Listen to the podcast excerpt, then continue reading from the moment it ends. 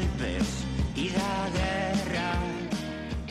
Ya saben lo que toca cuando suena esta sintonía. Es momento de estar con nuestro invitado semanal. Bueno, ya invitado sería tratarlo incluso con falta de confianza, porque es un miembro más del equipo, nuestro amigo de Malda Bikes, Sugaich Ayuso. ¿Qué tal? Caixo Beñat, pues muy bien, aquí con la resaca postmundialista que nos ha dado de todo y sobre todo unas sorpresas eh, épicas y muy bonitas. Así es, unas sorpresas eh, fantásticas. Eh, bueno, pues tendremos tiempo de ir sacando nuestra conversación, pero en este caso, Sugaich, tú nos has traído un invitado de talla mundial nunca mejor dicho, pero eh, no, no, no de este último mundial, sino un poquito, nos vamos a ir un poquito más atrás a un momento mm, muy dulce y muy recordado por todos los aficionados eh, al ciclismo aquí en Euskadi. Pues sí, eh, yo recuerdo que, bueno, en ese momento estaba yo sentado en el sofá y me levanté y pegué un grito, porque, o sea, es un honor poder hablar con un corredor vasco de aquí, de la Tierra y que encima nos ganó el campeonato del mundo de Hamilton en el 2003, Kaixo Igor. ¡Apa! Hoy. Kaixo, Igor, joder, un, un, honor, ¿eh? Poderte tener aquí, que aquí después de la resaca mundialista, qué mejor que tú para podernos hablar de, de lo que ha ocurrido este fin de semana en el Mundial y hacer también un pequeño repaso de tus grandes victorias como corredor. Pues sí, la verdad que es una cita que intento, procuro no perdérmela, ¿no? Siempre me han gustado, ya desde que montaba bicicletas de pequeño, siempre es, pues como en las etapas del Tour de montaña o de la Vuelta a España del Giro, pues los mundiales siempre me llaman la atención y es una cita que intento no perderme. Y la verdad que, que al ser también en Australia, como fueron las pruebas, pues bueno, habría que madrugar, pero bueno, madrugué un poquito el, el domingo, pero me mereció la pena verlo, ¿no? La verdad que que fue, pues como has dicho, ¿no? Ha sido una victoria de, de, de, el joven chaval belga que, que la verdad que, que yo, yo, que he sido profesional, lo veo y dices, joder, con 22 años, ¿qué capacidad tiene el chaval de, de hacer, no el mundial, sino que todo lo que ha hecho hasta ahora, ¿no? ya desde los mundiales de juveniles, que arrasó también en los europeos, la verdad que es una cosa que es, pues bueno, pues eso que cada 100 años nace uno, pues este yo creo que, que va a hacer bastante trayectoria bonita de, ciclista. Ya ha hecho un buen palmarés, pero todavía lo que le queda por sumar. ¿Cómo le cambia a uno la vida cuando se pone el maillot arcoiris? Bueno, es una, es un, a ver, es una sensación muy, muy, muy especial, ¿no? Porque no es como ganar cualquier carrera, ¿no? El mundial luego te marca, ¿no? Pues eso, ¿no? Que al año siguiente vistes o luces el maillot de campeón del mundo y allá donde vayas pues todo el mundo te reconoce y es el distintivo que, que conlleva el ganarlo, ¿no? Y por eso digo que también es una carrera muy especial, ¿no? Que todos quisieran ganarla y, y al final cada año solamente la gana uno, ¿no? Y, bueno, eh, un honor para mí haber hecho parte de ese de ese selecto club, ¿no? de mundialistas. Bueno, y, selecto mundial y selecto ciclista como, como tú, que además de, ser campeón del mundo, si no me equivoco, pues carreras como la flecha balona, que no están al, alcance de, muchos, ¿no? Han sido muy pocos corredores que, habéis tenido esa capacidad de, ganar mundial y, y, estas clásicas a nivel bueno, de Copa del Mundo, vamos. Sí, bueno, la verdad que yo nunca he sido, nunca me he considerado un corredor muy ganador, porque nunca lo he sido ni, ni en cadetes, ni en juveniles, ni en aficionados. Siempre estaba ahí adelante y siempre gané mis carreras, ¿no? Y en este caso también, pues en personales tampoco cambió mi trayectoria mucho. Gané 11 carreras en total, que tampoco fueron tantas como la gente puede creer, ¿no? Pero pues eh, la suerte de haber ganado la Milan Turín, la Flecha Balona, etapas en, Brixia, en Valencia, en Brixia Tour, luego sí, puestos tengo un montón, ¿no? En San Sebastián en la Copa del Mundo hice segundo, en Hamburgo también hice segundo, tercero también, en muchas clásicas muy importantes, eh, he hecho entre los cinco o seis primeros, ¿no? Pero ganar solo gana uno, ¿no? Y a veces el momento, la circunstancia, pues bueno, eh, no siendo tan rápido como igual como fue Freire o Bettini, pues siempre estaba bien colocado y hice muy buenos puestos, pero ganar, pues bueno, tampoco gané mucho, pero bueno, lo poco gané también lo, supe un poco acertar, ¿no?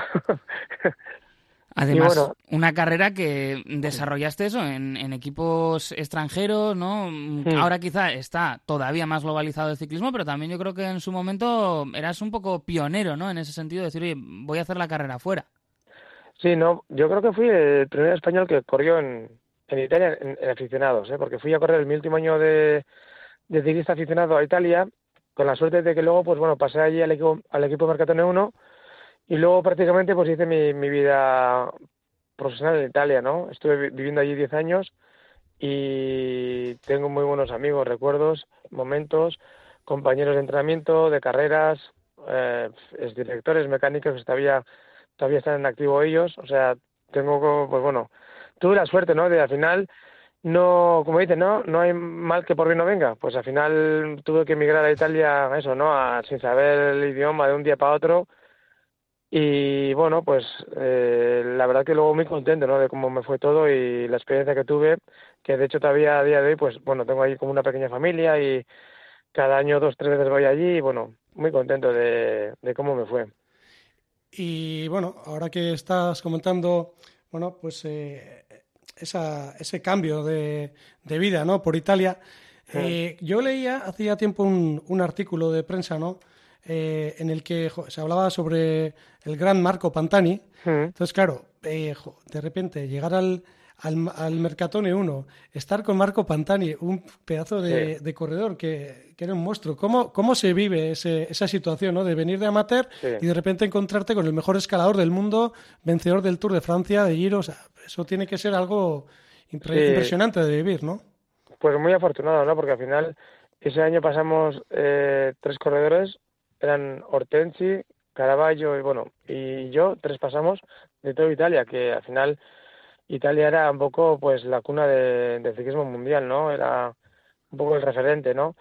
Y de haber ido allí de la noche a la mañana eh, a correr un equipo aficionado y luego ya en el mes de julio, agosto, agosto yo firmé el contrato ya con Mercatone 1, la verdad que, joder, no hay palabras para describirlo, ¿no? Porque tampoco es que pasara un equipo pequeño, era un equipo el de Marco Pantani que todavía a día de hoy, si os sigues en las carreteras cuando hay el Giro, o sea, puede estar, no sé, Bernal, puede estar eh, quien esté para disputar el Giro de Italia y hay más pintadas de Pantani que, que del que incluso vaya a ganar la, la prueba, ¿no? Se te ve, se te pone la piel de, de gallina, ¿no? Y bueno, yo ayer era el novatillo, ¿no? El último, el último que llegó, y encima en el equipo era el único español que había casi todos eran italianos, había un extranjero que otro, pero casi todos eran italianos. Y bueno, pues allí calladito, ¿no? Calladito y aprender y la verdad que, pero impresionaba, ¿no? Estar al lado de, de Marco y poder entrenar con él eh, muchos días de entrenamiento, las entrenaciones que hicimos también, pues al final una lástima lo que le pasó, lo que pasó y a día de hoy también, pues en las redes sociales cuando salen vídeos de, del Tour o del Giro, es que se te pone la piel de gallina, como cómo el tío era capaz de, hacer lo que hacía, ¿no? Era, único, de hecho, pues como yo he dicho que en mi trayectoria nunca gané muchas carreras, él siempre fue escalador, ¿no? Siempre su distintivo fue siempre la montaña y es donde se mejor se desenvolvía, ¿no? Y pues así lo marcó también en sus buenos años de profesional y viendo esos vídeos hoy en día pues se te pone en la piel de gallina de, de, de lo que era, ¿no? Y de lo que llegó a la gente, yo creo, más que eso. Se habla mucho de la fórmula ahora, pues, eh, bueno, la mejor, ¿no? Para, para que rompan los grandes eh, ciclistas, eh, que si esperar más como se hacía antaño, ahora los chavales, pues, por ejemplo, como Benepul, que rompen prontísimo. ¿Recomendarías también a aquellos que, que apuntan maneras esa experiencia de irse fuera, de quizá conocer otro ciclismo y también endurecerse? Yo creo que es una experiencia muy buena, hombre. Primero tiene que salir de uno, ¿no? Luego eh, también es verdad que hay situaciones que, bueno, que hay chavales que ya pues les cogen desde pequeños y los tienen aquí, les hacen pasar aquí y, bueno, se forman aquí, ¿no? Pero yo creo que, que nunca hay que echar la toalla, ¿no? Y si hay que ir donde haya que ir para, si tú estás seguro de ti mismo y de intentar demostrar, pues que vales, ¿no? Que puedes ser uno más, pues yo creo que hasta que hasta hay que hay que gastar los últimos cartuchos, o sea, todos los cartuchos, si no porque al final empezamos a correr desde pequeños y es la, siempre y al final yo aquí no pude dar el salto por una cosa por otra. Mi último año de amateur también fui a correr los mundiales a, a Holanda, a Valkenburg y me consideraba, viendo la selección, pues estaban entre los cinco mejores de España. Y aún así todo no conseguí pasar, pues no me quedó otra opción que, que tener que ir fuera y bueno, yo estaba seguro, pero bueno, que también puede salir mal, ¿no? Pero bueno, yo creo que es lo que te digo, ¿no? Estando uno un poco seguro de sí mismo y, sabiendo que puedes valer y que, crees que puedes hacerlo bien, yo creo que hay que buscar otras opciones, ¿no? Y a los chavales de, de aquí, que también, por desgracia, no hay ya muchos equipos, ¿no?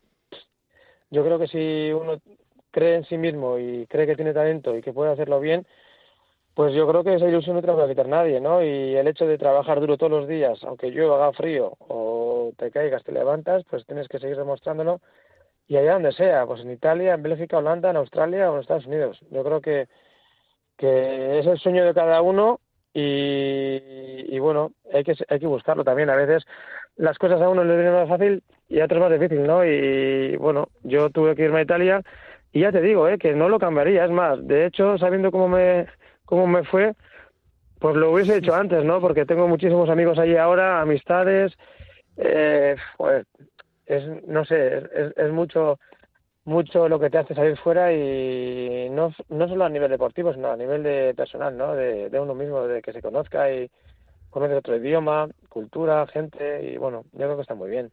Igor, eh, ahora un poquito eh, lo que quería, bueno, saber un poquito tu opinión de cómo ves eh, el campo amateur vasco en este momento, ¿no? Hmm. Sí que estamos viendo pues corredores precoces como Renko Benepul, Juan Ayuso y unos cuantos más que están ahí en la palestra y que están ganando pues carreras importantes.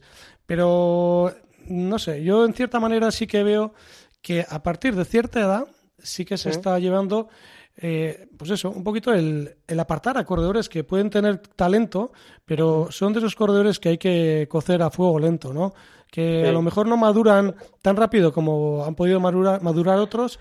¿Y no crees que, bueno, se está dejando de lado a ciertos corredores y nos estamos un poco centrando en esas precocidades que, que bueno, que en algunos casos son un poco efímeras y, que, que, bueno, no sé, nos puede pasar también factura, ¿no? Hemos visto antes corredores, eh, pues bueno, no sé, un Pachi Vila que pasó ya con cierta edad, incluso corredores con, como Goy Martínez y otros corredores que, que pasaron a equipos como Euskaltel, que luego, bueno, fueron corredores eh, fuertes, también estuvieron y militaron en equipos potentes. Y, y, a lo mejor sí que está pasando, ¿no? Que pasan corredores jóvenes, están dos añitos ahí y luego no, no tienen progresión y, y, lo tienen que dejar o les echan. Sí, claro, o no encuentras equipos, sí. Es que nunca se sabe. Mira, yo cuando corría también me acuerdo que cuando eras joven porque eras muy joven, o si ganabas poco porque ganabas poco, y si ganabas mucho porque ganabas mucho. Al final no sabes ni cómo, ni cómo caer en gracia al que te pudiera fichar, ¿no? Pero es verdad que la era que viene ahora, bueno, ya en su día Fiñón ganó el Tour siendo muy joven también, y, había gente que era muy joven y destacaba mucho, ¿no? Pero yo creo que lo que están haciendo estos, o sea, son pocos. O sea, yo, yo que corro profesionales, andar ese nivel y hacer lo que hacen, eh, no sé, son, habrá, hay muy pocos, ¿no? Es verdad que están un poco corriendo de la manera que le gusta al espectador, ¿no? Pues que ataquen de lejos, que rompan la cara desde lejos y no sea pues como antes todo controlado y se llega al último puerto y se la jueguen ya la última subida. También es verdad que hay que tener capacidad para hacer eso, o sea, es que eso no lo hace cualquiera. Pero es verdad que hay mucha gente que yo mismo, yo pasé con 24 años, tampoco era joven, o sea, muy joven. Yo corrí el Mundial de Sub-23 con 22 años, pero no, no, no, no, no busqué equipo, aún estando en la selección con, con, que fuimos cinco a correr el Mundial, hice otro año más con 23 en Italia y al, al, siguiente año gané el Mundial. Y luego al de tres años gané el Mundial de personales. Es decir, que al final yo creo que lo de la, yo creo que los jóvenes jóvenes o sea, esto que se está viendo no es lo normal, porque no todos los jóvenes pueden hacer eso, ni mucho menos. Yo creo que hace falta madurar un poquito, que la gente se desarrolle bien, que coja fondo, fondo de carreras de, pues del mundial suelen ser 260 kilómetros, de dureza, de resistencia, de ritmo, que, que yo creo que en el País Vasco antes, cuando yo corría, lo había, ¿no? Pero yo creo que el cambio también de, de aficionados a profesionales también yo lo noté, o sea, por la velocidad, la intensidad a la que se suben los puertos, no solamente lo que se suben, sino que cuando se va a encarar un, un, puerto de montaña que se sabe que puede ser decisivo, decisivo, ya 15 kilómetros antes de 20, el ritmo que se suele llevar suele ser increíble, ¿no? Que llegas ya a pie de puerto que dices, hostia, ahora que subir. O sea, yo creo que esto que están haciendo esos jóvenes eh, lo de Demepol yo no lo he visto nunca. O sea, ganó el europeo de ruta de crono, el mundial de ruta de crono con de sobra, ¿no? El primer año ganó ya San Sebastián. Yo creo que es una excepción, que no, no, se, no se puede centrar la gente en eso, ¿no? En Ayuso, en Poel, Van der. Son cosas excepcionales que no, no están en la mano de, de, cualquiera, ¿no? Yo creo que hay muy buenos corredores en Euskadi, con lo que, pues bueno, eh, no son prodigios, ¿no? Como estos, ¿no? Pero yo creo que para dar la talla en muchas carreras y dar y hacerles cara en frente o hacerles frente en muchas carreras que corran ellos lo sabrá seguro. Lo único que, pues bueno, hace falta pues un poco de, de como has dicho tú, ¿no? Tener un, un poco a, fuego bajo y ya saldrán seguro. Una de las cosas que seguro que escucharemos de aquí a unos meses si a, eh, a Ebenepul no le va tan espectacular como pensamos es esta idea de la maldición del arco iris, ¿no? Un cliché que gusta, nos gusta tanto a los periodistas. Eh, ¿Hasta qué punto tiene que ver con la presión, eh, con un mito o verdaderamente no. nos tenemos que poner supersticiosos? No, yo no creo que encima, encima yo que por ejemplo lo que te decía, ¿no? Que no estaba acostumbrado a ganar tantas carreras, pues igual a mí sí que me hacía más presión, ¿no? Porque tampoco estaba acostumbrado a estar a ser el foco de la atención, ¿no? Continuamente. Pero estos chavales que venden ya, que ya han ganado San Sebastián el primer año, que ya han ganado mundiales antes, que han ganado Vuelta a España, que han ganado la Lieja, mmm, yo creo que no les afecta para nada, ¿eh? yo no creo.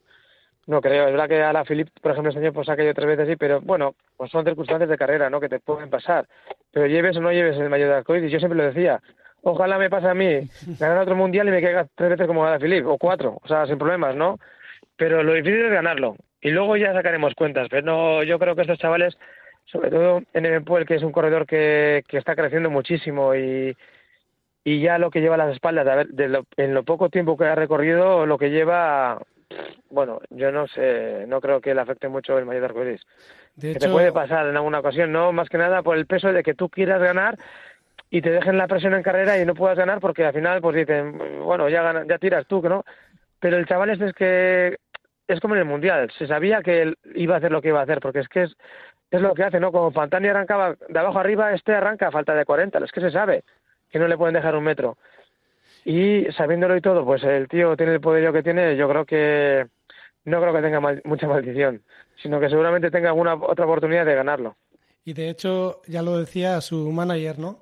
El manager del equipo hace unos días que no es que dé pasos, ¿no? Da, da, bueno, saltos de longitud, indicaba el, el, manager general, que cada, cada dos meses o tres tal, siempre está a más, a más y a más. Que, y, yo, mm. y, y, es el único corredor del que ha hablado de esta manera que, que ha podido impresionar al manager, porque siempre le hemos visto, pues bueno, que eh, siempre ha tenido que si con Cavendish, algún otros corredores, esos encontronazos, pero es que eh, sí. es Dios en este momento para. Sí, para yo creo que general. al Lefebvre también, pues le un poco le echó en cara que él todavía pues no podría ganar una vuelta grande de tres semanas y la ganó. Y el mundial pues toma también la ha ganado. Y yo creo que que con esa edad no porque al final estás hablando de Cavendish que tienen ya pues ya están al final de su carrera no o, ha tenido gente muy buena en el equipo siempre. Pero eran gente un poco más madura. O sea gente tan joven eh, desde los 19 20 años. O sea está demostrando que, que ha estado con los mejores cuando ha estado bien.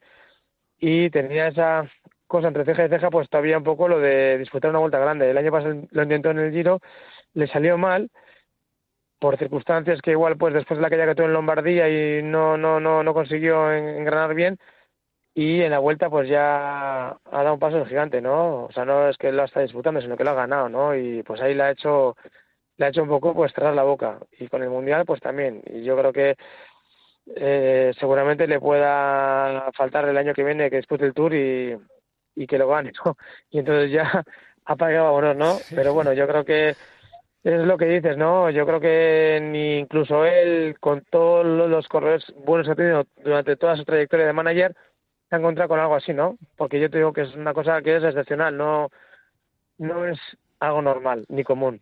Tengo una pregunta un poco particular, pero con lo que cuesta ganar un campeonato del mundo, con lo que cuesta vestirse el arco iris, eh, ¿qué sensación tiene uno cuando igual va por la carretera y se encuentra uno que se lo ha comprado en la tienda de la vuelta de la esquina? no, mira, yo me acuerdo que tenía un, un, un vecino de, de Hermoa, de, de mi barrio, más joven que yo, que solía entrenar con ese maillot. Y justo el año antes de ir al Mundial le decía, a ver, que ese, ese maillot no te lo puedes poner, porque sí, eso tú tienes que ganar. O sea, no son maillots que son para poner. Se muere de risa, ¿no?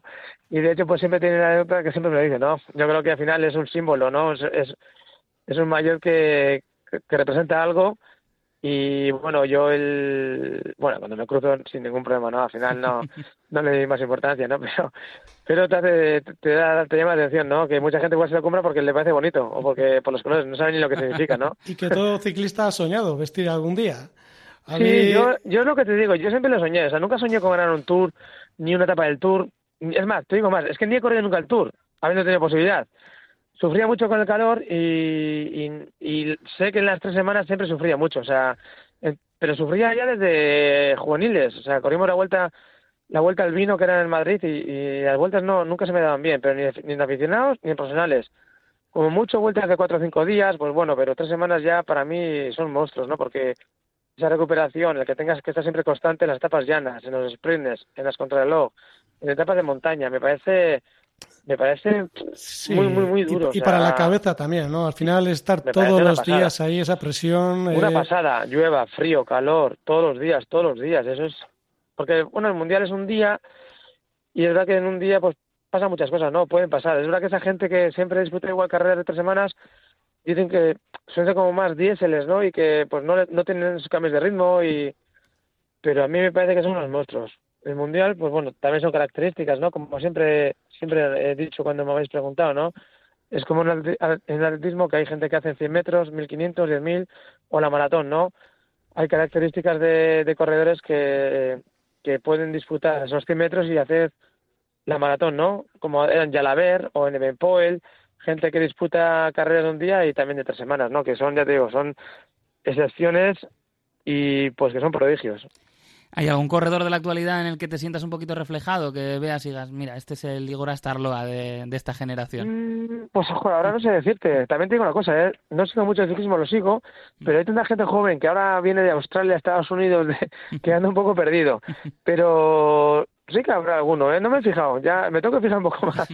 Pero sí que habrá, ¿no? Pues que no sea muy ganador, que esté siempre ahí bien, bien colocado. Pues mira, por ejemplo, eh, Aramburu, ¿no? Que es ganador, no gana muchísimo, pero está siempre bien colocado. Por detrás aquí un vasco, ¿no? Y no sé, seguro que hay alguno más, ¿eh? Seguro que hay alguno más. Pero normalmente los adelante son muy ganadores. Y otra cosa, que no se nos olvide mencionar a Nemiek van Leuten, que también ha conquistado este año unas cuantas cosas, ¿eh?